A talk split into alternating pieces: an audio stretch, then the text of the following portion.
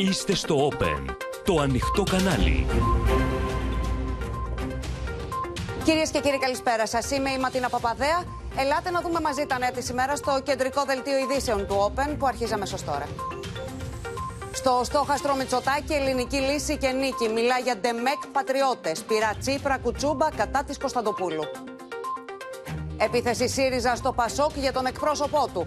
Καταγγελία για φαν και δανειολήπτες. Σκληρή απάντηση της Χαριλάου Τρικούπη.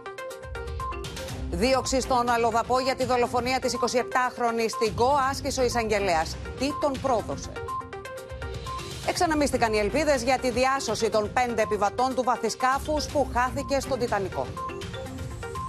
Ουκρανικό χτύπημα σε γέφυρα που συνδέει τη Χερσόνα με την Κρυμαία. Καταστρέψαμε εκατοντάδες άρματα μάχης, λέει ο Πούτιν. Αμέσως μετά το κεντρικό δελτίο ειδήσεων, ο Δημήτρης Καμπουράκης και ο Παναγιώτης Τάθης συζητούν με τον Άδωνη Γεωργιάδη, τον Γιώργο Τσίπρα και τον Παύλο Χριστίδη για την εκλογική αναμέτρηση.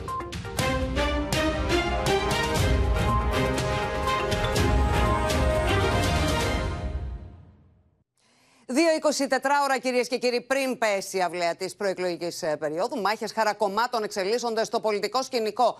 Ο Κυριάκος Μητσοτάκης εξαπέλυσε πειρά στα δεξιότερα κόμματα, μιλώντας για ντεμεκ πιστούς και πατριώτες, ενώ ο Αλέξης Τσίπρας επιτέθηκε σε Πασό, ΚΚΕ, αλλά και στη ζωή Κωνσταντοπούλου. Βεντέτα θυμίζει την ίδια ώρα η κόντρα της Προέδρου της Πλεύσης Ελευθερίας με τον Γενικό Γραμματέα του Κομμουνιστικού Κόμματος Ελλάδας. Από τη Θεσσαλονίκη, όπου οι πολιτικοί σχηματισμοί που βρίσκονται δεξιότερα της Νέας Δημοκρατίας επέδειξαν ισχυρή δυναμική στην κάλπη της απλής αναλογικής, ο κ. Μητσοτάκης εξέπεμψε μήνυμα επαναπροσέγγισης στους συντηρητικούς ψηφοφόρους, ενώ έβαλε στο στόχαστρό του ελληνική λύση και νίκη. Όσοι λοιπόν με τη συμπεριφορά τους τελικά προσβάλλουν το Σταυρό ή τη Γαλανόλευκη, ας το ακούσουν καλά. Αρκετά με τους ντεμέκ πιστούς και τους ντεμέκ πατριώτες. Οι πρώτοι φτάνουν να εμπορεύονται μέχρι και τη θρησκεία Πού, πού, εδώ, μέσα στην πόλη Καμάρι του Βυζαντίου. Ενώ άλλοι τολμούν να μονοπολούν την εθνική συνείδηση. Απάντηση στον Κυριακό Μητσοτάκη για την αναφορά του περί Ντεμεκ Πατριώτες έδωσε ο Κυριάκο Βελόπουλος. Ντεμεκ Πατριώτης είναι αυτός ο οποίος κάτω από το άγραμμα του Μεγάλου Αλεξάνδρου παριστάνει το Βουκεφάλα. Και κάνει ομιλία για τη Μακεδονία όταν δεν έθεσε βέτο για τη Μακεδονία. Δεν είμαστε κανένα χριστιανικό κόμμα. Είμαστε το Δημοκρατικό Πατριωτικό Κίνημα Νίκη. Όπως είπα από τα χαρακτηριστικά μας, δεν το κρύβουμε. Είναι αυτά που λένε και κριτική τα ριζιμιά θεμέλια του λαού μας, είναι και η πίστη. Εμείς δεν το ανακοινήσαμε το θέμα, μας αδίκησαν έτσι. Δεν είμαστε, απλοί άνθρωποι είμαστε. Πέραν των αναταράξεων στη δεξιά πολυκατοικία, όλοι εναντίον όλων ξυφουλκούν και στα κόμματα της αριστεράς. Ο Αλέξης Τσίπρας επανέλαβε για ακόμη μια φορά που στο μόνο κόμμα εξουσίας στον προοδευτικό χώρο είναι ο ΣΥΡΙΖΑ, ασκώντας κριτική σε ΠΑΣΟΚ και Κομμουνιστικό Κόμμα Ελλάδος. Το Κομμουνιστικό Κόμμα είναι κόμμα διαμαρτυρίας. Το ΠΑΣΟΚ από το 2012 είναι ένα κόμμα που το έχουμε συνηθίσει και ως συμπλήρωμα σε δεξιές κυβερνήσεις. Επίθεση στον Αλέξη Τσίπρα εξαπέλυσε ο Νίκος Ανδρουλάκης. Ο κύριος Τσίπρας ισχυρίζεται ότι όποιος δεν ψηφίσει ΣΥΡΙΖΑ είναι σαν να ψηφίζει Νέα Δημοκρατία. Δεν έχει συνειδητοποιήσει ότι ψηφίζοντας ΣΥΡΙΖΑ κατάλαβαν οι πολίτες ότι ενισχύουν το Μητσοτάκι ενδιαμέσω του χρυσό του χορηγού. 200 νομοσχέδια τα οποία κατά την εκτίμησή μας και εμείς το είπαμε καθαρά ήταν αντιλαϊκά, εμβληματικά αντιλαϊκά της κυβέρνησης της Νέας Δημοκρατίας, τα ψήφισε ο ΣΥΡΙΖΑ. Τις διαρροές προς τα αριστερά του προσπαθεί να κλείσει ο Αλέξης Τσίπρας, αφήνοντας σαφείς εχμέ για τη ζωή Κωνσταντοπούλου ότι υπήρξε σκανδαλώδης προβολή του κόμματός της με χορηγία του Μεγάρου Μαξίμου. Εμφανίστηκε ως κόμμα που διεκδικεί την είσοδο στη που Βουλή, προωθήθηκε. που προωθήθηκε με την ευγενική χορηγία του Μεγάρου Μαξίμου. Η πλεύση ελευθερίας ε, είχε σοβαρότατες παρατυπίες στο ψηφοδέλτιο επικρατείας. Όλα τα κόμματα ήταν και είναι υποχρεωμένα να έχουν τρεις ομογενείς στο ψηφοδέλτιο επικρατείας, αλλιώς είναι άκυρα και δεν είχε. Ακήρυχτο πόλεμος έχει ξεσπάσει την ίδια ώρα μεταξύ του Γενικού Γραμματέα του Κομμουνιστικού Κόμματος και της Προέδρου της Πλεύσης Ελευθερίας. Με υποκρισία ε, και με καρδούλες ε, και με αγαπησιάρικες νότες επικοινωνιακές προεκλογικά δεν λύνονται τα τεράστια προβλήματα. Η αγάπη είναι αυτή που μπορεί να αλλάξει τον κόσμο και αυτή είναι η απάντησή μου και σε εκείνον τον πολιτικό αρχηγό που ηρωνεύτηκε την αγάπη, ο κινησμός και η ηρωνία δεν άλλαξαν ποτέ τον κόσμο. Οι υποψήφοι βουλευτές της Πλεύσης Ελευθερίας, που με απόφαση της κυρίας Κωνσταντοπούλου τοποθετήθηκαν σε διαφορετική θέση στις λίστες του κόμματος και αποχώρησαν, καλούν τη ζωή Κωνσταντοπούλου σε debate παρουσία δημοσιογράφων. Και λίγο πριν ανοίξουν οι κάλπες, διαμορφώνεται σκηνικό μικρών εμφυλίων μεταξύ των κομμάτων. Πάμε στη Στέλλα Παπαμιχαήλ. Στέλλα, βλέπουμε όλοι να βάλουν εναντίον όλων, τόσο στην ε, δεξιά όσο και στην αριστερή πολιτική όχθη. Ματίνα, εκτός από την κεντρική πολιτική σύγκρουση που είναι βεβαίως μεταξύ των τριών κομμάτων Νέας Δημοκρατίας, ΣΥΡΙΖΑ και ΠΑΣΟΚ, έχουμε μικρούς εμφυλίους και στη λεγόμενη δεξιά πολυκατοικία και αντιστοίχως στη λεγόμενη αριστερή πολυκατοικία με βολές και τριβές. Ο κ. Μητσοτάκης από τη Θεσσαλονίκη, το είδαμε για ακόμη μια φορά, επιτέθηκε στο κόμμα Ανίκη και στην ελληνική λύση, θέλοντας να επαναπροσεγγίσει δεξιόστροφους συντηρητικούς ψηφοφόρους, λέγοντας ότι κάποια κόμματα καπηλεύονται τις βασικές αρχές της ε, πίστης ε, και της πατρίδας. Ε, ήταν μια ε, προσπάθεια του κ. Μητσοτάκη να κερδίσει αυτούς τους ψηφοφόρους που, όπως είδαμε στις προηγούμενες εκλογές, τοποθετήθηκαν εκεί προς τα δεξιά της Νέας Δημοκρατίας, προς τα δύο αυτά κόμματα. Ε, η Νέα Δημοκρατία θεωρεί και αυτό λέει στους ψηφοφόρους ότι πρέπει να υπάρξει μια ισχυρή αυτοδύναμη κυβέρνηση. Γι' αυτό θέλει να πάρει ψήφους από τα μικρά αυτά κόμματα. Και στη Νέα Δημοκρατία εκτιμούν, Ματίνα, ότι ενδεχομένως μια πολυκομματική βουλή με κόμματα τα οποία είναι προσωποπαγή, κόμματα τα οποία είναι νεοσύστατα, χωρίς ιδεολογικό πρόσημο, τελικά αυτό που μπορεί να προκαλέσει είναι μια κοινοβουλευτική κακοφωνία την, επόμενη, την αμέσως επόμενη μέρα. Τώρα, στο ΣΥΡΙΖΑ, που μέχρι τις προηγούμενες εκλογές βλέπαμε τον Αλέξη Τσίπρα να τίνει χείρα φιλίας και χείρα συνεργασίας προς τα κόμματα της αριστεράς και της κέντρου αριστεράς, βλέπουμε μια τελείως αντίθετη κατεύθυνση αυτή τη φορά. Επιτίθεται με σφοδρότητα ο Αλέξης Τσίπρας τόσο στο Πασόκ όσο και στο Κομμουνιστικό Κόμμα Ελλάδος. Το είδαμε και στο βίντεο.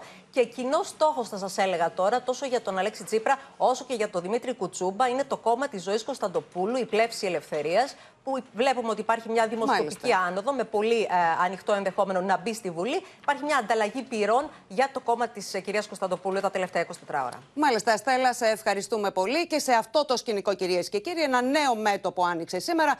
Τα πειρά του στο Πασόκα έστρεψε ο ΣΥΡΙΖΑ μιλώντας για σύνδρομο Πάτσι με αφορμή δημοσίευμα, σύμφωνα με το οποίο ο εκπρόσωπος του κινήματος, Δημήτρης Μάντζος, ως ε, δικηγόρο φαντ, έχει, έχει στραφεί κατά δανειολήπτη. Δεν είμαι ενεργός δικηγορικά εδώ και καιρό, από τότε που ανέλαβα το γραφείο του Πασόκ, διευκρινίζει ο Δημήτρης Μάντζος, ενώ η Χαριλάου Τρικούπη κάνει λόγο για αμετανόητους τυχοδιώκτες στην Κουμουνδούρου.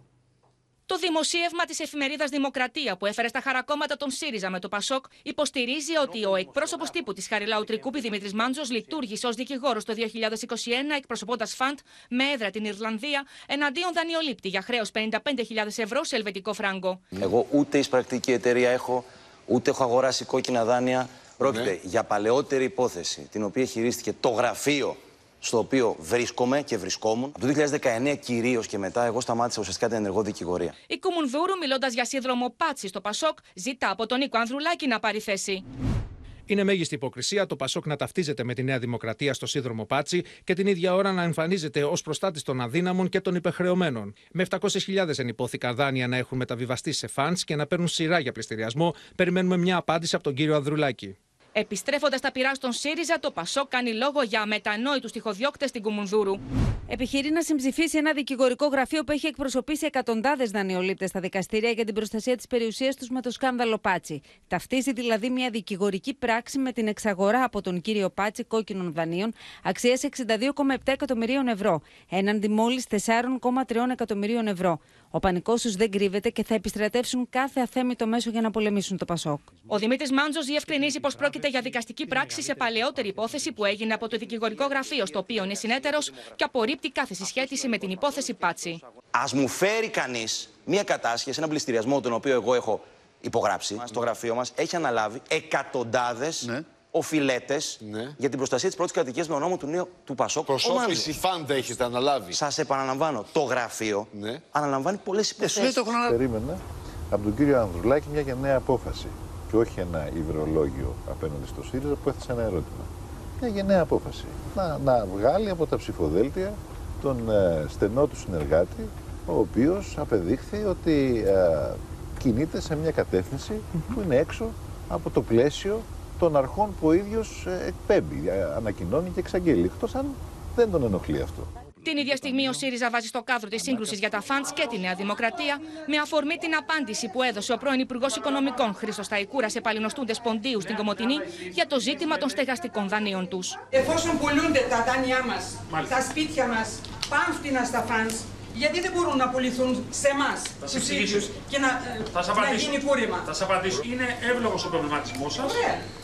Άστοχος και θα σας εξηγήσω γιατί. Γιατί; Διότι εγώ που πληρώνω κανονικά το δάνειό μου στην τράπεζα, θα σταματήσω να το πληρώνω. Εσείς δεν πληρώνετε και λέτε, το δάνειό μου κάνει 100. Πουλιέται στα 20. Δώσ' μου το δικαίωμα να το πάρω στα 30 και τελειώσα. Εγώ πληρώνω κανονικά το δάνειο και πληρώνω 100. Το πληρώνω. Θα σταματήσω και εγώ να το πληρώνω. Δεν θα πληρώνει κανένας τα δάνεια για να πάνε στα 20 και να το πάρω στα 30 με το χρόνο να μετρά αντίστροφα για τις εκλογές της ε, Κυριακής. Πολλώνεται το πολιτικό κλίμα περαιτέρω. Πάμε να τα δούμε όλα με την Κάτια Φωτιάδου και τον Χρήστο Τσιγουρή. Καλησπέρα και στους δύο. Κάτια, βλέπουμε λοιπόν να ξεσπάει μια νέα πολιτική σύγκρουση, ένα νέο πολιτικό μέτωπο. Για τον εκπρόσωπο του Πασόκ αφορούν οι καταγγελίες. Τι λέει Χαριλάου Τρικούβη, υπάρχει ζήτημα με τον Δημήτρη Μάντζο. Πλήρη είναι η κάλυψη που παρέχει Χαριλάου Τρικούπη στο Δημήτρη Μάντζο, που είναι εκπρόσωπος τύπου του κόμματος, αλλά και υποψήφιος στο ψηφοδέλτιο επικρατείας με το Πασό Κίνημα Αλλαγής. Όπως λένε από τη Χαριλάου Τρικούπη, επιχειρείται μια προσπάθεια από τον ΣΥΡΙΖΑ να πλήξουν το Πασόκ. Το Πασόκ δεν είναι εύκολο θύμα στον πολιτικό συμψηφισμό, στο πολιτικό ξέπλυμα των δικών τους ευθυνών που αφορά τους πληστηριασμούς, λένε από τη Χαριλάου Τρικούπη και θυμίζουν ότι το κόμμα που προσπαθεί να εξισώσει την υπογραφή, ένα δικόγραφο, μια υπογραφή σε διαταγή πληρωμής, ε, είναι το κόμμα που ψήφισε τους ηλεκτρονικούς πληστηριασμούς. Είναι το κόμμα που ενώ υποσχόταν στη Σάχθια παρέδωσε τα δάνεια εκατοντάδων χιλιάδων δανειοληπτών μαζί με τη Νέα Δημοκρατία στα funds. Ε, ενώ υπήρχε ο νόμος Κατσέλη, ο νόμος του Πασόκ από το 2010 που προστάτευε την πρώτη κατοικία και θυμίζουν ότι το Πασόκ πάντα είναι μπροστά στο θέμα αυτό. Ακόμα θυμίζουν ότι ο Δημήτρης Μάντζος ε, από το 2019 έχει σταματήσει την ενεργό ε, δικηγορία, από τη στιγμή δηλαδή που ανέλαβε διευθυντή στην κοινοβουλευτική ομάδα ε, του Πασόκ ε, Κινήματος Αλλαγής Επιφόφη, επί της Φόφης Γεννηματά, δείχνοντας το ήθος του, παρότι δεν είχε κάποια πολιτική θέση αλλά μια τεχνοκρατική θέση. Και παρόλα αυτά λένε ότι δεν τίθεται θέμα, αλλά επιχειρείται ένας πολιτικός ψηφισμός, μια επιχείρηση να πλήξει ο ΣΥΡΙΖΑ το ΠΑΣΟΚ σε ένα θέμα που το έχει κάνει σημαία.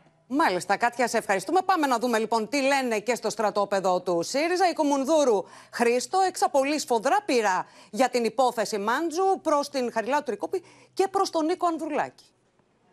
Λένε ότι αυτό που συμβαίνει μπορεί να είναι νόμιμο, αλλά δεν είναι ηθικό. Υπενθυμίζουν στελέχη της Κουμουνδούρου ότι μόλις προχτές το κίνημα αλλαγή, σε μια ανακοίνωση που εξέδωσε στις 21 Ιουνίου, αναφέρει μεταξύ άλλων ότι το Πασόκ έχει δεσμευτεί με το πρόγραμμά του για συγκεκριμένη νομοθετική ρύθμιση που αντιμετωπίζει τα αδιέξοδα που ακολούθησαν για αυτούς τους δανειολήπτες, ελβετικό φράγκο, και ότι όλες οι πολιτικές δυνάμεις οφείλουν να δεσμευτούν ώστε να αποτρέψουν τη μαζική πτώχευση χιλιάδων οικοκυριών που έχουν εγκλωβιστεί σε δάνεια σε ελβετικό φράγκο. Θεωρούν ότι δεν είναι ηθικό, ότι υπάρχει θέμα για τον κύριο Μάτζο. Ο ίδιος ο κύριος Τσίπρας λίγο νωρίτερα είπε ότι δεν θα μπορούσε ποτέ να βγάζει ανακοινώσεις για την πρώτη κατοικία και ο πιο στενός του συνεργάτης, ο κύριος Καλογύρου, να ε, είναι εντολέας ε, για πληστηριασμούς. Ε, και γι' αυτό το λόγο άσκησαν τόσο αιχμηρή κριτική, καλώντας τον κύριο Ανδρουλάκη να βγάλει από τις λίστες τον ε, εκπρόσωπο σήμερα του Πασόκ. Πρέπει να σας πω ότι είναι μια σφοδρή σύγκρουση που διεξάγεται παράλληλα με τον αδυσόπιτο ανταγωνισμό που υπάρχει αυτή τη στιγμή για την κυριαρχία και την κατάκτηση όσο το δυνατόν μεγαλύτερου χώρου στο χώρο της κεντροαριστεράς. Ε, είναι συγκρουσιακό αυτή τη στιγμή το πεδίο ανάμεσα στο ΣΥΡΙΖΑ και στο ΠΑΣΟΚ και η υπόθεση ε, του κυρίου Μάτζου ασφαλώς και αναμενόμενο ήταν να ανοίξει ένα νέο μέτωπο. Νομίζω θα έχουμε και συνέχεια στην ομιλία του κύριου Τσίπρα, είναι η κεντρική προεκλογική ομιλία του σήμερα στο Σύνταγμα, θα έχουμε ανάλογες αναφορές. Μάλιστα. Χρήστο Τσιγουρή, σε ευχαριστούμε πολύ. Με τη χώρα να παραμένει σε προεκλογική τροχιά, αντιδράσεις ξεσήκωσαν δηλώσεις του υποψήφιου βουλευτή επικρατείας του ΣΥΡΙΖΑ, Όθωνα Ηλιόπουλου, περί τεράστιας φοροδιαφυγής στον οδοντιατρικό κλάδο. Την έντονη διαμαρτυρία του εκφράζει ο Οδοντιατρικός Σύλλογος Αττικής, ενώ η Νέα Δημοκρατία, σε ανακοίνωσή της, σχολιάζει πως ο κ. Ηλιόπουλος αναφέρθηκε σε μέτρα φοροεπιδρομής, τα οποία θα ετοίμαζε ο ΣΥΡΙΖΑ σε περίπτωση που κέρδιζε τις εκλογές. Η φοροδιαφυγή που θα πιάσει από το ψηφιακό σύστημα θα καλύψει μέρος του κόστους του. Δεν μπορείς πια να πηγαίνεις στον οδοντίατρο και στον γιατρό και να μην πληρώνεις, γιατί στο σύστημα θα φαίνεται ότι σου έχει γράψει συνταγή και ότι σε έχει εξετάσει. Δεν μπορεί να λέει με πίεση αυτό, φυσική εξέταση, αλλά δεν έγινε επίσκεψη. Άρα όλοι θα ξέρουμε πόσες επισκέψεις γίνανε σε κάθε γιατρό και σε κάθε οδοντίατρο, μεγάλη άλλη φοροδιαφυγή. Δεν είναι φιλολαϊκό μέτρο, δεν είναι λαϊκίστικο μέτρο, αλλά να σου πω κάτι μεταξύ μας, δεν μας ψηφίζουν εδώ. Διάτρη έτσι κι αλλιώς. Οπότε δεν πειράζει. Πληρώστε λοιπόν το κάτι παραπάνω. Οι οδοντίατροι, όπως και οι λοιποί επαγγελματίες υγείας, εκτελούν με υπευθυνότητα το έργο τους, δεν πρέπει να εργαλειοποιούνται στα πλαίσια των προεκλογικών αντιπαραθέσεων και δει με γνώμονα το εάν ψηφίζουν ή δεν ψηφίζουν το ένα ή το άλλο κόμμα. Οποιαδήποτε μομφή κατά των οδοντιάτρων θα πρέπει να αποδεικνύεται κατά περίπτωση. Άλλος συνιστά συκοφαντία. Ο κ. Ηλιόπουλος μας είπε εν ολίγης ότι για το ΣΥΡΙΖΑ κριτήριο για τη φορολόγηση των διαφόρων επαγγελματικών ομάδων είναι το τι ψηφίζουν. Οι φορολογικές κλίμακες δηλαδή θα καταρτίζονται ανάλογα με τις πολιτικές επιλογές κάθε κλάδου. Διαβεβαιώνουμε ότι οι οδοντίατροι θα το έχουμε υπόψη μας πηγαίνοντας κάλπες την Κυριακή. Στην τελική ευθεία, πριν στηθούν οι κάλπες της Κυριακής, οι πολιτικοί αρχηγοί σηκώνουν τους τόνους, επιδιώκοντας τη μέγιστη δυνατή συσπήρωση, ενώ προβάλλουν τα προγράμματά τους, χτυπώντας τον αντίπαλο. Χθες ο Κυριάκος Μητσοτάκης βρέθηκε στη Θεσσαλονίκη, ο Αλέξης Τσίπρας στην Πάτρα και ο Νίκος Ανδρουλάκης στο Θησίο. Στόχος, το καλύτερο εκλογικό αποτέλεσμα και τελικός κριτής οι ψηφοφόροι στις κάλπες.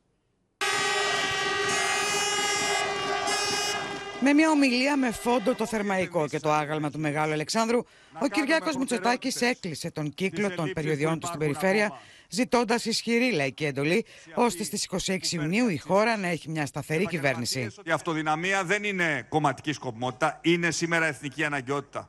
Δεν πρόκειται συνεπώ για λευκή επιταγή όπως διαλαλούν κάποιοι. Αλλά όπως σας είπα, για μια βαριά εντολή. Είναι μια εντολή χρέους και μια εντολή δουλειάς. Κι άλλοτε είχαμε ηγεσίες με υψηλά ποσοστά. Όμως ποτέ κανείς δεν τις παρουσίασε ως φόβητρο. Ανατροπή των συσχετισμών της πρώτης κάλπης ζήτησε ο Αλέξης Τσίπρας από την Πάτρα, κατηγορώντας τον Κυριάκο Μητσοτάκη για πολιτικές Όρμπαν. Καλούμε λοιπόν κάθε δημοκρατικό και προοδευτικό πολίτη να μας ενισχύσει με την ψήφο του την ερχόμενη Κυριακή για να μην λάβει λευκή επιταγή η νέα δημοκρατία του κύριου Μητσοτάκη για να αποτρέψουμε την ορμπανοποίηση της πολιτικής ζωής του τόπου. Η οικονομία έχει ανεβάσει το πολιτικό θερμόμετρο με επίκεντρο όσα υπόσχεται ο Κυριάκος Μητσοτάκης για αύξηση των μισθών κατά 25% αλλά και τις 10.000 προσλήψεις στην υγεία. Καλύτερη μισθή. Πρώτα και πάνω απ' όλα, η κεντρική μου δέσμευση. Πρέπει επιτέλους να πλησιάσουν τον ευρωπαϊκό μεσόρο. Αξιοπρεπής υγεία, δεύτερη προτεραιότητα. Ναι, θα κάνουμε 10.000 προσλήψεις στην υγεία, γιατρούς, νοσηλευτές, οι χίλιες από τις οποίες θα είναι στο ΕΚΑΒ. Όλα όσα υπόσχονται είναι αέρας κοπανιστός, γιατί το αληθινό τους πρόγραμμα δεν προβλέπει, όπως υπόσχονται, αυξήσεις στο μέσο μισθό της τάξης του 25% στο βάθος τετραετίας. Δεν προβλέπει 10.000 νέες προσλήψεις στο ΕΣΥ αλλά προβλέπει μονάχα 10.000 αντικαταστάσεις. Ο Νίκος Ανδρουλάκης από το Θησίο ζήτησε την ψήφο των πολιτών με στόχο να γίνει το ΠΑΣΟΚ ο πραγματικός αντίπαλος της Νέας Δημοκρατίας.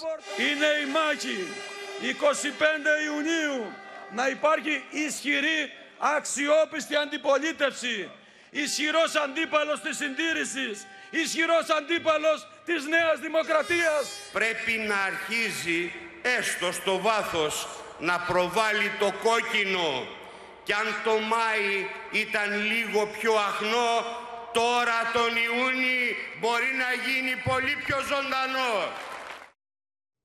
Στον δρόμο για τις κάλπες, οι πολιτικές κόντρες χτυπάνε κόκκινο. Έχουμε κοντά μας και σήμερα τον Παναγιώτη Στάθη. Καλησπέρα, Παναγιώτη. Καλησπέρα. Αύριο η προεκλογική αυλαία πέφτει παραδοσιακά. Τι θα μπορούσαμε να πούμε ότι μένει από αυτό το προεκλογικό μαραθώνιο, τι μπορούμε να συμπεράνουμε, τι κρατάμε; Κοίταξε, αν πάρεις έναν ε, μέσο ψηφοφόρο και τηλεφωνήσεις τώρα και τον ρωτήσεις τι έπαθε αυτές τις τελευταίες μέρες, τελευταίες 20-25 μέρες που είναι η προεκλογική περίοδος, θα σου πει για τους καυγάδες, θα σου πει για τα επιμέρους θέματα.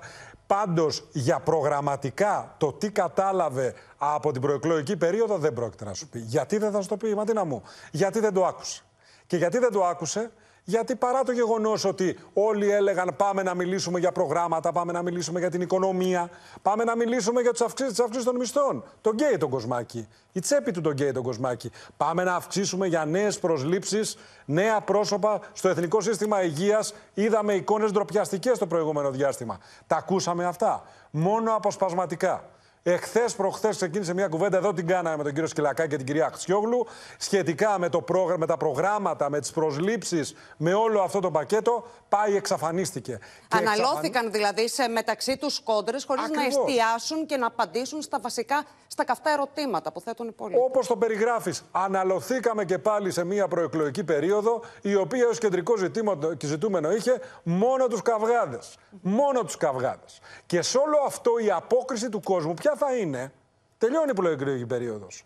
Όταν έχεις φτάσει σε αυτό το σημείο, επί ουσία δεν έχεις συζητήσει τα βασικά ζητήματα, μήπως τροφοδοτείς με έναν τρόπο και την αποχή; Μήπως, γιατί είναι ένα ζητούμενο η αποχή, ή μάλλον η μειωμένη συμμετοχή, να το πω έτσι. Είναι πάρα πολύ κρίσιμο πόσος, κόσμος, πόσος κόσμος θα πάει να ψηφίσει. Υπάρχει κατηγορία των ανθρώπων οι οποίοι κινούνται προς τη Νέα Δημοκρατία, οι οποίοι ευλόγως μπορεί να πούν: Παιδιά, είμαστε μπροστά, προφανώς κερδίζει η Νέα Δημοκρατία. Δεν έχω και λόγο να πάω να ταλαιπωρούμε τώρα. Υπάρχει η απογοήτευση ενδεχομένως σε ένα κομμάτι του κόσμου, ο οποίος κινείται πιο αριστερά προς το ΣΥΡΙΖΑ, ο οποίος μπορεί να σου πει: Παιδιά, εκριθεί το αποτέλεσμα, είμαι απογοητευμένος ή δεν ξέρω τι, και να μην πάει. Πώς μπορεί να λειτουργήσει αυτό όμως το αποτέλεσμα της αποχής ε, σε ζητήματα κρίσιμα της εκλογικής διαδικασίας, πώς μπορεί να λειτουργήσει σχετικά με την αυτοδυναμία. Πώς μπορεί να λειτουργήσει επίσης όσον αφορά τα κόμματα που θα μπουν στη Βουλή; Μην ξεχνάμε ότι με βάση τις μετρήσεις και όσα έχουμε δει, όλοι οι αναλυτές καταλήγουν ότι μπορεί να έχουμε από τετρακομματική Βουλή, δηλαδή μέχρι και το Κουκουέ, έως και οχτακομματική. Οχτώ κόμματα πολύ μεγάλο εύρος κομματικής εκπροσώπησης, θα μου πείτε. Πολυδιασπασμένη όμως θα είναι και η αντιπολίτευση στη Βουλή, με ό,τι μπορεί να σημαίνει αυτό.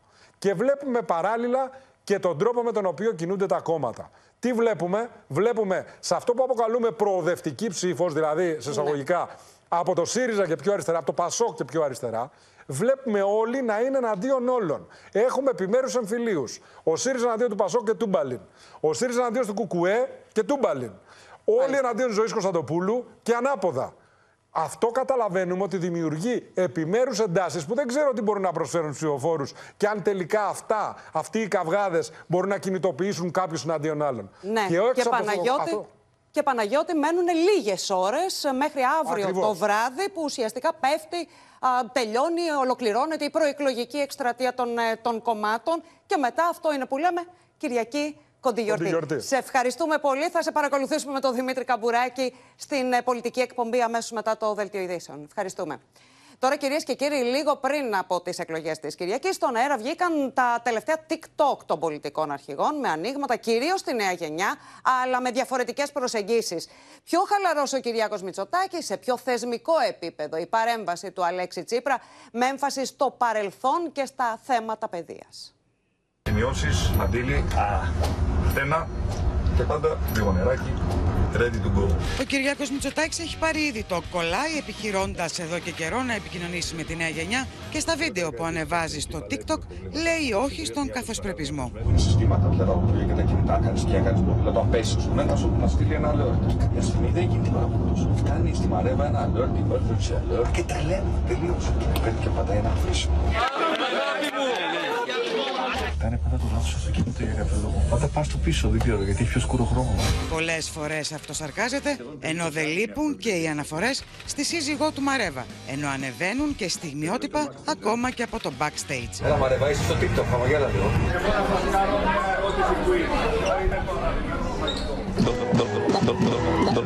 Ντολμαδάκια. Ντολμαδάκια. Να μην υποβαθμίζει περισσότερο το Υπουργείο Παιδείας μέσα από αυτά τα διατάγματα έτσι, την προσωπικότητα των μαθητών. Γιατί όταν οι νέοι άνθρωποι δεν, έχουν, δεν πιστεύουν ότι μπορούν να κερδίσουν κάτι αν μέσα από κάποιες συλλογικές διαδικασίες, αυτό θα πάει γενικότερα την κοινωνία μας πίσω. Σε διαφορετικό στυλ, τα βίντεο του Αλέξη Τσίπρα, ο οποίος σήμερα ανέβασε εικόνες από το παρελθόν, όταν άρχισε να ασχολείται με τα κοινά ως μαθητής. Από μικρό παιδί είμαι στην πρώτη γραμμή των αγώνων για μια καλύτερη παιδεία. Όπως τότε, έτσι και τώρα, η ενίσχυση της δημόσιας παιδείας είναι επένδυση στο μέλλον. Όπως και τότε, έτσι και τώρα, ένας κυρίαρχος προβληματισμός του ήταν, όπως λέει, η δημόσια παιδεία και πώς αυτή θα εξυγχρονιστεί. Προσλήψεις μόνιμων καθηγητών, κατάργηση της ελάχιστης βάσης αγωγής και της πανεπιστημιακής αστυνομίας, δωρεάν μεταπτυχιακά προγράμματα σπουδών. Σε ετοιμότητα παραμένουν στρατός και αστυνομία σε όλο το μήκος του Εύρου, όπου συνεχίζεται η κινητικότητα με ομάδες μεταναστών. Το μεσημέρι, οι ελληνικές αρχές προχώρησαν σε ακόμα μια επιχείρηση απεγκλωβισμού 145 μεταναστών από νησίδα στα Μαράσια. Στην πλειονότητά τους είναι με μικρά παιδιά, ακόμη και βρέφη. Στο ίδιο έργο θεατές βρέθηκαν ξανά σήμερα το πρωί οι αρχές των Εύρω. Θερμικές κάμερες στο κέντρο επιχειρήσεων στη Νέα Βίσα κατέγραψαν κινητικότητα σε νησίδα στα Μαράσια. Και άμεσα στήθηκε μια μεγάλη και συντονισμένη επιχείρηση επεγκλωβισμού ομάδε μεταναστών που οδηγήθηκε εκεί από τις τουρκικές όχθες του ποταμού. Δεκάδες συνοριοφύλακε, αξιωματούχοι της Frontex και άνδρες της ΕΜΑΚ βρίσκονται στο σημείο και είναι σε εξέλιξη η μεγάλη επιχείρηση επεγκλωβισμού 145 μεταναστών από νησίδα στα Μαράσια. Τούρκος όταν αρχίσει να φωνάσει με τη σερένα από τη Βουλγαρία κατά εδώ, τις κουβαλάει όλοι δυο μας. Οι Τούρκοι τις βάζουν. Με τις βάρκες της ΕΜΑΚ, μετανάστες κουρδικής και συριακής καταγωγής μεταφέρθηκαν από την Ισίδα σε ελληνικές όχθες. Αυτή είναι η τελευταία από την ομάδα των μεταναστών που είχαν εγκλωβιστεί στην Ισίδα στα Μαράσια. Βλέπετε ότι ανάμεσά τους είναι πολλές οικογένειες, μικρά παιδιά που τα κρατούν στις αγκαλιές τους. Θα μεταφερθούν στο κέντρο υποδοχής στο φυλάκιο του Εύρου. Άμεσα στην περιοχή έσπευσαν μέλη του Ερυθρού Σταυρού για την παροχή πρώτων βοηθειών. Εμείς ε, τους βοηθήσαμε να βγουν έξω. Βλέπαμε αν έχουν κάτι. Τους παρέχαμε πρώτες βοήθειες. Είχε πάρα πολλά μικρά παιδιά. Η ηλικία ούτε ένα χρόνο. Οι ελληνικές αρχές τις τελευταίες ημέρες τοποθέτησαν αποτρεπτικές κονσερτίνες κατά μήκος του ποταμού στα Μαράσια. Ωστόσο, η μεταναστευτική πίεση στην περιοχή παραμένει έντονη σύνδεση στο σημείο αυτό με τον Εύρο και την απεσταλμένη μας, Αναστασία Αργυριάδου. Αναστασία, έχουμε μάθει λεπτομέρειες από τη μεταφορά αυτής της νέας μεγάλης ομάδας μεταναστών που μόλις είδαμε στο, στο ρεπορτάζ που προηγήθηκε. Ματίνα, σύμφωνα με πληροφορίες, οι πρώτοι μετανάστες κουρδικής και συριακής καταγωγής που μίλησαν στις ελληνικές αρχές είπαν πως τα ξημερώματα οι Τούρκοι δουλέμποροι με την ανοχή της τουρκικής στρατοχωροφυλακή μέσα σε βάρκες τους έστειλαν στην Ισίδα. Κρατιόντουσαν και από σκηνιά τα οποία έκοψαν με το που έφτασαν πάνω στην Ισίδα. Τους προέτρεψαν μάλιστα οι Τουρκοί δουλέμποροι να προχωρήσουν από την άλλη πλευρά της Ισίδας, εκεί όπου βρίσκεται το κομμάτι που σας δείχνει ο Δημήτρης, που ανήκει πλέον στην ελληνική επικράτεια. Τους είπαν συγκεκριμένα πως αν πάνε εκεί οι ελληνικές αρχές θα τους βοηθούσαν να περάσουν απέναντι, δηλαδή επί ελληνικού εδάφους. Έτσι και έγινε. Πρόκειται λοιπόν για 145 μετανάστες, 70 άντρες, 45 γυναίκες και 30 παιδιά. Ανάμεσά τους είδαμε πολύ μικρά παιδιά, ακόμη και βρέφη. Είχε προηγηθεί σχετική ενημέρωση από ΜΚΟ αναφορικά με την τοποθεσία που βρισκόντουσαν. Πρόκειται για την ίδια νησίδα Ματίνα που είχε γίνει επιχείρηση με τη διάσωση 91 μεταναστών μεταναστών στις αρχές Ιουνίου. Και ήμασταν και πάλι εδώ, στα Μαράσια. Η νησίδα είναι τουρκική, σύμφωνα με τη συνθήκη της Λοζάνη. Αλλά με το πέρας των χρόνων έχουν αλλάξει τα γεωγραφικά όρια, έχουν γίνει προσχωματώσεις και ένα μικρό κομμάτι, αυτό που βλέπετε και απέναντι, έχει περάσει στην ελληνική επικράτεια. Βλέπουμε ακόμη τις, ε, τα προσωπικά τους αντικείμενα να βρίσκονται στο σημείο, τις σκηνέ και μάλλον τις βάρκες, οι οποίες έχουν κόψει και έχουν κάνει σκηνέ ε, η ε, ομάδα των μεταναστών. Μάλιστα, έχω να σας πω ότι την τελευταία ώρα υπάρχει κινητικότητα στην περιοχή, καθώς ακούσαμε κι εμείς φωνές, κάποιοι ναι, ναι. καλούσαν σε βοήθεια. Είδαμε ε, Έλληνες νεοριοφύλακε να έρχονται στο σημείο με βάρκα, έκαναν περιπολία. Από ό,τι διαπίστωσαν, ε, αν και εφόσον υπάρχει ομάδα μεταναστών, αυτή που ακούσαμε, βρίσκεται στην τουρκική επικράτεια και αποχώρησαν. Μάλιστα. Αναστασία Αργυριάδου, σε ευχαριστούμε πολύ. Αλλάζουμε θέμα, κυρίες και κύριοι, και πάμε να δούμε τα νεότερα από την Τουρκία, η οποία αντιμετωπίζει την πρόκληση της οικονομίας την ώρα που εντείνονται οι πιέσεις για άρση των αντιρρήσεων που εκφράζει για την ένταξη της Σουηδίας στο ΝΑΤΟ. Έχουμε συνδεθεί λοιπόν με την Κωνσταντινούπολη και τη Μαρία Ζαχαράκη στο Βερολίνο, ο Παντελής Βαλασόπουλος. Καλησπέρα και στους δύο. Α, Μαρία, να ξεκινήσουμε από σένα. Περιμέναμε αύξηση των επιτοκίων ε, στην Τουρκία. Αυξήθηκαν όντως. Εσύ θα μας πεις αν ήταν αρκετή αυτή ε, η αύξηση και γιατί τότε πέφτει η τουρκική λίρα. Μάλλον απογοήτευσαν τις αγορές Ματίνα αυτή η αύξηση και η Κεντρική Τράπεζα και ο νέος Υπουργός Οικονομικών. Ναι, μεν έκαναν μια γενναία αύξηση από 8,5% των επιτοκίων στο 15%, δηλαδή μιλάμε για μια αύξηση 100%.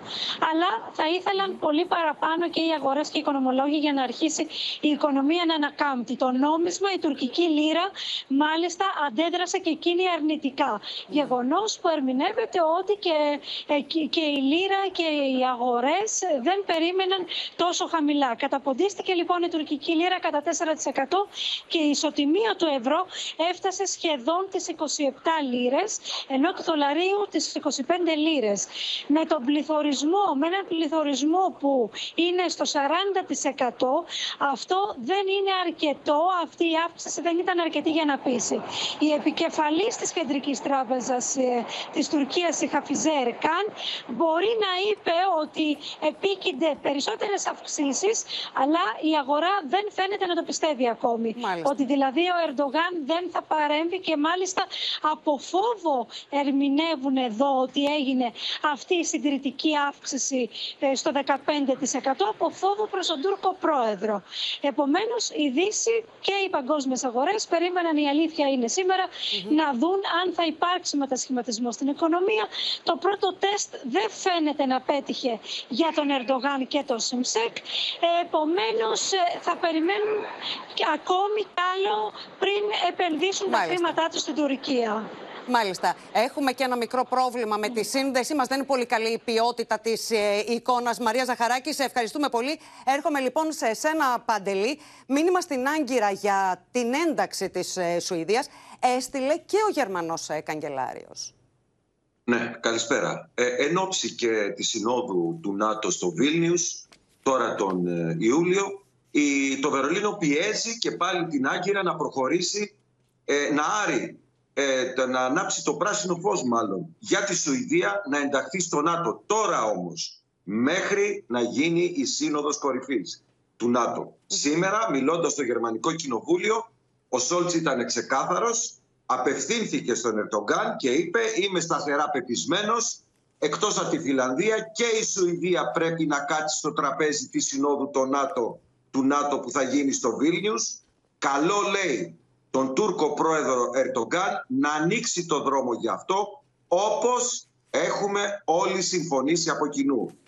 Ο Σόλτς λέει ότι ο Ερντογκάν δεν τηρεί τα όσα έχουν συμφωνηθεί και συνεχίζει να αρνείται την είσοδο της Σουηδίας. Ματίνα. Μάλιστα. Παντελή Βαλασόπουλε, ευχαριστούμε πολύ. Μπορούμε να ακούσουμε τι είπε ο Γερμανός Καγκελάριος Όλαφ Σόλτς. Bin der festen Überzeugung, dass neben Finnland auch Schweden als neuer Verbündeter mit am Gipfeltisch sitzen sollte.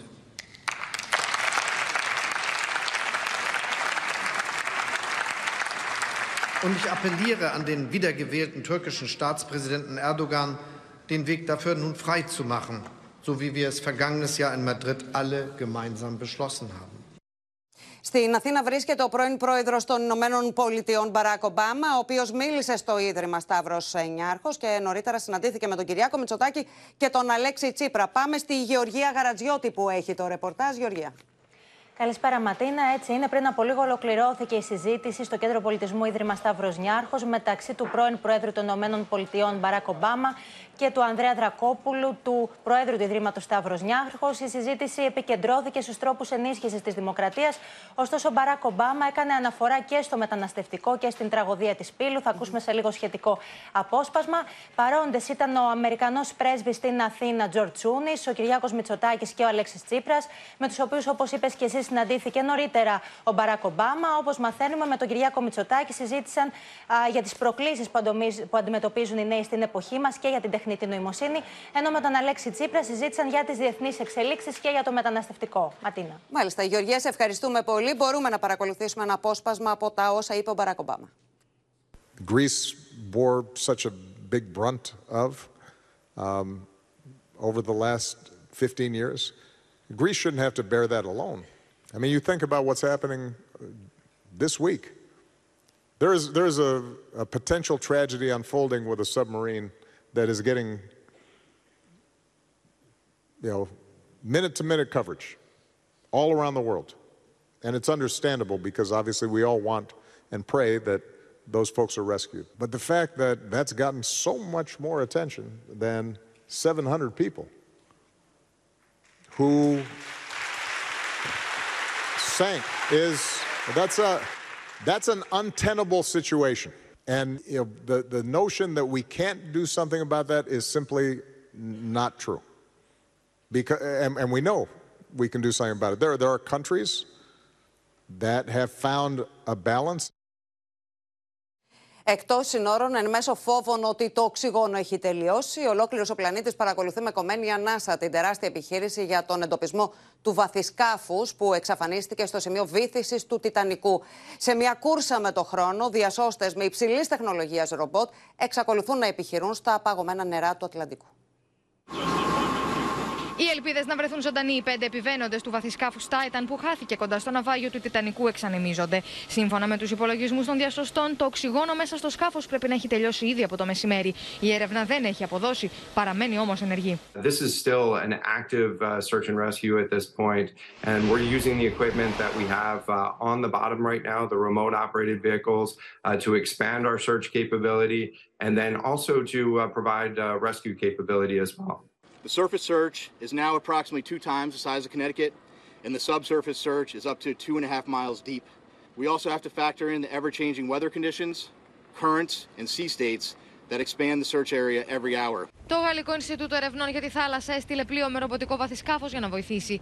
Πρόκειται για το μη επανδρομένο ρομπότ Victor 6000, που έχει τηλεκατευθυνόμενου βραχίονε με του οποίου μπορεί να κόψει καλώδια ώστε να απελευθερώσει κάποιο κινητοποιημένο σκάφο, όπω και να καταδυθεί σε πολύ μεγαλύτερο βάθο από τον υπόλοιπο εξοπλισμό τη έρευνα. So we definitely need all the tools on the table, but I mean, you can see just how long it takes to get the tools to the table. Well, it is pretty hostile environment. It's two and a half miles, 3,800 uh, meters below the surface.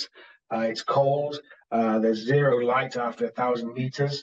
And um, basically you're on your own. Ακόμα όμως και αν το Titan είχε εντοπιστεί έγκαιρα, οι προκλήσεις δεν σταματούν. Η πίεση στο σημείο αυτού του ωκεανού είναι τεράστια, ενώ επικρατεί το απόλυτο σκοτάδι. Επομένως, θα ήταν αδύνατη διάσωση από σκάφος σε σκάφος στον πυθμένα της θάλασσας.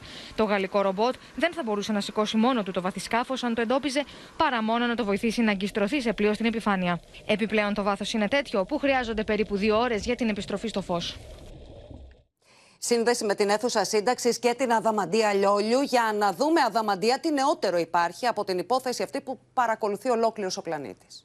Έχουμε Ματίνα μια τελευταία ενημέρωση από την Αμερικανική Ακτοφυλακή, σύμφωνα με την οποία ένα από τα τηλεχειριζόμενα ρομποτικά βαθισκάφη που επιχειρούν εκεί για το Titan εντόπισαν κάποια συντρίμια κοντά στο ναυάγιο του Τιτανικού, εκεί δηλαδή στην περιοχή από όπου εξέπεμψε για τελευταία φορά την Κυριακή σήμα το βαθισκάφος με τους ε, πέντε επιβάτες. Τώρα οι ειδικοί αναλύουν τις συγκεκριμένες ε, πληροφορίες και το ερευνούν το συγκεκριμένο ζήτημα, καθώς έχει στηθεί μια τεράστια επιχείρηση και από την Αμερικανική αλλά και από την ε, Καναδική ακτοφυλακή σε συνεργασία και σε συνδρομή και των ε, Γάλλων ε, στην περιοχή. Να πούμε ότι δεν δίνεται στίγμα για την ακριβή τοποθεσία που έχουν βρεθεί τα συντρίμια. Ωστόσο, αυτό που γνωρίζουμε και αυτό που γνωρίζουν οι αρχές είναι ότι πρόκειται για υποθαλάσσια ευρήματα. Να ενημερώσουμε βέβαια εδώ ότι ο Τιτανικός βρίσκεται σε βάθος 3.800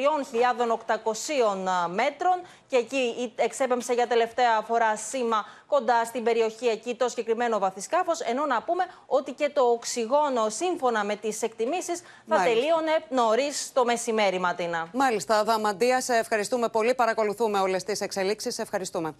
Στο μέτωπο του πολέμου, οι ρωσικές αρχές κατηγορούν το Κίεβο για χτύπημα με βρετανικούς πυράβλους σε γέφυρα που συνδέει τη Χερσόνα με την Κρυμαία. Με την Ουκρανική αντεπίθεση σε εξέλιξη σε Ανατολή και Νότο, ο Ρώσος πρόεδρος μιλά για μεγάλες απώλειες των Ουκρανών στην πρώτη γραμμή. Έκρηξη σημειώνεται στη γέφυρα στην περιοχή Τζονγκάρ που συνδέει τη Χερσόνα με την Κριμαία και υψώνεται καπνός όπως φαίνεται στα βίντεο που κυκλοφορούν σε ρωσικά μέσα. Μια μεγάλη τρύπα άνοιξε στο οδόστρωμα, με τις ρωσικές αρχές να κατηγορούν την Ουκρανία για χτύπημα με βρετανικούς πυραύλους μεγάλου βεληνικού Storm Shadow και τον διορισμένο από τη Μόσχα κυβερνήτη της περιοχής να μιλά για καταστροφές και σε δεύτερη γέφυρα στο σημείο.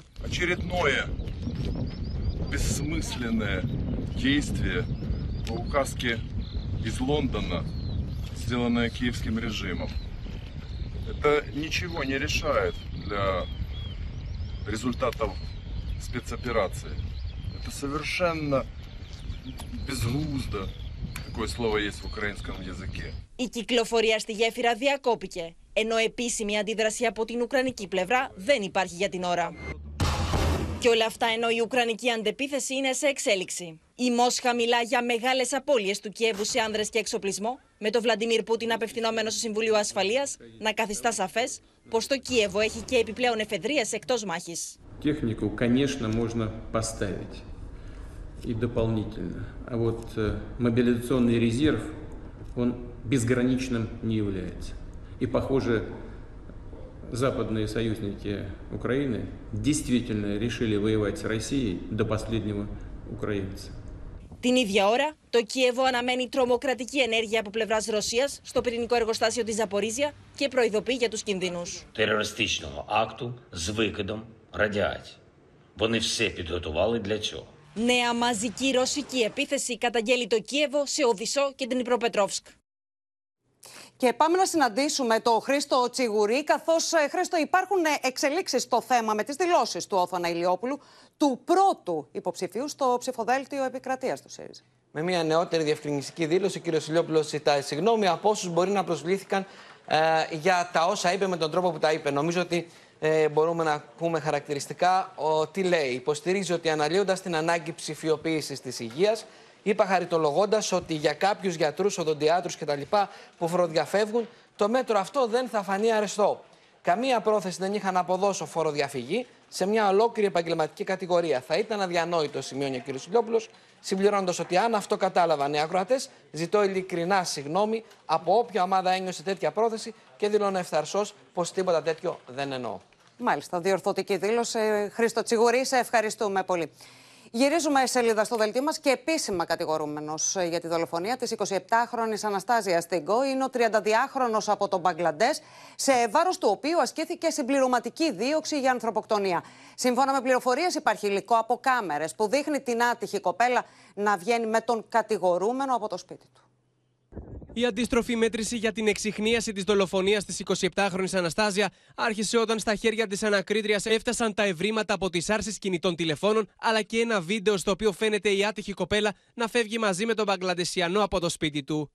Εξακολουθείς να δηλώνεις αθώο. Μετά τα δύο νέα στοιχεία, η ανακρίτρια η οποία χειρίζεται την υπόθεση ζητάει να συνενωθούν οι δικογραφίες της αρπαγής και της ανθρωποκτονίας και ασκεί συμπληρωματική δίωξη στον 32χρονο. Σημαντικό ρόλο στην δίωξη έπαιξε και το ολοκληρωμένο πόρισμα του ιατροδικαστή. Ναι, από λίγο άκουσα και εγώ ότι ασκήθηκε. Όλα τα στοιχεία βοηθάνε. Και τα δικά μου και την ομοίας και των κάμερες, μητά. Όλα έχουν τη σημασία. Δεν μπορείς να ξέρεις ποτέ ποιο θα είναι το έβριμα εκείνο που θα σε οδηγήσει στο δέσιμο της υπόθεσης. Το στίγμα από τις κεραίες κινητής τηλεφωνίας έδειξε ότι την επίμαχη ώρα που υπολογίζεται ότι δολοφονήθηκε η 27χρονη, το κινητό του θύματος αλλά και το κινητό του Μπαγκλαντεσιανού είχαν παράλληλη κίνηση στο ίδιο σημείο. Λίγο αργότερα, το κινητό του βασικού κατηγορούμενου χάνεται, καθώς ο ίδιος κλείνει τα δεδομένα, σαν να θέλει να εξαφανιστεί το σήμα του κινητού του. Μάλιστα, η ανακρίτρια δεν αποκλείει η δολοφονία της κοπέλας να έγινε στην αρχή του βάλτου, κοντά στο σημείο που εντοπίστηκε η σωρός της. Είναι εξορισμού. Είναι μια δύσκολη νεκροτομή. Είναι πολλές μέρες. Μια εβδομάδα είναι πολλές μέρες. Είναι σύψη. Περιμένουμε όλο το συνδυασμό των αποτελεσμάτων. Την σωρό της άτυχης γυναίκας εντόπισαν δύο εθελόντριες της πυροσβεστικής. Αρχίσαμε να βγάζουμε τα κλαδιά και σε κάποια φάση εμφανίζεται η άκρη μιας σακούλας. Λέμε ότι κάτι υπάρχει εδώ κάτω. Η μυρωδιά γινόταν και πιο έντονη. Βλέπουμε ότι όντως υπάρχει ένα μεγαλύτερο μέρος σακούλας. Οι αρχές αναμένουν τα ευρήματα των εξετάσεων DNA και τις ιστολογικές αναλύσεις. Βρισκόμαστε εν αναμονή των αποτελεσμάτων DNA και αποτυπωμάτων. Πάμε στον ε, Γιάννη Ρίγο για να δούμε τι εξελίξεις υπάρχουν, ε, Γιάννη, και αν αυτά θα φωτογραφίσουν τον δολοφόνο της άτυχης κοπέλας. Από τα εγκληματολογικά εργαστήρια Ματίνα, αν και η έρευνα συνεχίζεται, οι αρχές δεν είναι πάρα πολύ αισιόδοξες για τα αποτελέσματα, καθώς η σωρός της κοπέλας αλλά και η σακούλα είχαν ε, πάνω πάρα πολλά νερά όλες αυτές τις ημέρες μέχρι να εντοπιστεί. Η 27χρονη λοιπόν εντοπίστηκε σε προχωρημένη σύψη. Ε, τα ίχνη λοιπόν χάθηκαν από τις 12 ε, Ιουνίου Ε, να πούμε όμως ότι το κορίτσι βρέθηκε την περασμένη ε, Κυριακή το απόγευμα. Είχαν περάσει λοιπόν αρκετές ε, ημέρες. Αυτό ε, δημιουργεί μάλιστα ένα μεγάλο πρόβλημα στους ε, αναλυτές για να μπορέσουν να εντοπίσουν DNA και αποτυπώματα. Τώρα λοιπόν οι ανακριτικές αρχές θα προσπαθήσουν συνδυαστικά ε, να ενώσουν όλα τα στοιχεία του παζλ και από την αστυνομία και από τις ε, κάμερες και από το ιατροδικαστικό ε, πόρισμα. Ενώ δεν αποκλείουν ε, οι ανακριτικές αρχές η ανθρωποκτονία να έγινε στην αρχή ε, του βάλτου. Εκεί Μάλιστα. η κοπέλα να αντιστάθηκε και γι' αυτό τον λόγο να, ε, ε, να δολοφονήθηκε από τον ε, κατηγορούμενο. Μάλιστα. Αύριο να πούμε ότι θα οδηγηθεί ξανά ενώπιον του εισαγγελέα για την κατηγορία τη νέα δίωξη που του ασκήθηκε. Γιάννη Ρίγο, σε ευχαριστούμε πολύ. Και εμείς, κυρίες και κύριοι, πάμε να δούμε άλλες ειδήσεις από το διεθνή χώρο, ξεκινώντας από την ισχυρή έκρηξη στο Παρίσι με δεκάδες τραυματίες. Τις σκηνές πανικού περιέγραψε και ο βραβευμένος σκηνοθέτης Κώστας Γαβράς, ο οποίος διαμένει στη συγκεκριμένη συνοικία. Η συνοικία στο κέντρο του Παρισιού θύμιζε βομβαρδισμένο τοπίο. Από την ισχυρότατη έκρηξη ένα τριόροφο κτίριο κατέρευσε, ενώ οι φλόγες εξαπλώθηκαν αστραπιαία στα γειτονικά κτίσματα. Σε κατάσταση σοκ, οι κάτοικοι αναζητούσαν εγκλωβισμένους στα χαλάσματα. Ένας από αυτούς που μένει στην περιοχή είναι ο Κώστας Γαβράς. Ο διεθνούς φήμης σκηνοθέτης περιέγραψε όσα συνέβησαν. Énorme, la maison a été secouée complètement, oui. J'ai dit qu'est-ce qui s'est passé, on pensait que c'était le ciel, pas du tout. Après on a appris que c'était là-bas, ouais. C'est terrible. Τουλάχιστον 50 είναι οι τραυματίες, ανάμεσά τους 6 νοσηλεύονται σε σοβαρή κατάσταση. Ένας άνθρωπος αγνοείται κάτω από τα χαλάσματα του κτηρίου, στο οποίο στεγαζόταν Αμερικανική Σχολή Καλών Τεχνών. Την ώρα της έκρηξης δεν γίνονταν μαθήματα. Je sortais, je regardais un grand euh, flamme. Et là, je dis non, c'est pas possible. J'ai appelé ma fille. Ma fille pleure, elle, est- elle a peur beaucoup, elle a choqué même. Οι αρχές εκτιμούν ότι η έκρηξη προκλήθηκε από διαρροή φυσικού αερίου, με κατοίκους να λένε πως στην περιοχή ήταν έντονη η οσμία αερίου και στο σημείο είχαν γίνει πρόσφατα εργασίες συντήρησης του δικτύου. Στην Κίνα, τον θάνατο και το χάος έσπηρε η έκρηξη σε εστιατόριο στην πόλη Γιντσουάν. Στο σημείο έφτασε η ισχυρή δύναμη της πυροσβεστικής και ασθενοφόρα, καθώς την ώρα του δυστυχήματος στο εστιατόριο βρίσκονταν δεκάδες άνθρωποι. Τουλάχιστον 31 από αυτούς έχασαν τη ζωή τους. Οι αρχές εκτιμούν πως η έκρηξη προκλήθηκε από διαρροή σε φιάλες υγραερίου. Και στο σημείο αυτό ολοκληρώθηκε το κεντρικό δελτίο ειδήσεων. Μείνετε στο Open. Αμέσως μετά Δημήτρης Καμπουράκης και Παναγιώτης Τάφη συζητούν με τον Άδωνη Γεωργιάδη, τον Γιώργο Τσίπρα και τον Παύλο Χριστίδη για την κρίσιμη εκλογική αναμέτρηση της Κυριακής στις 11.30 το βράδυ εκλογές 2023 με τον Νίκο Στραβελάκη και καλεσμένους υποψηφίους όλων των κομμάτων, ανάμεσά τους ο Δημήτρης Μάντζος, πρόσωπο της ημέρας. Κυρίες και κύριοι, από όλους εμάς, καλό βράδυ.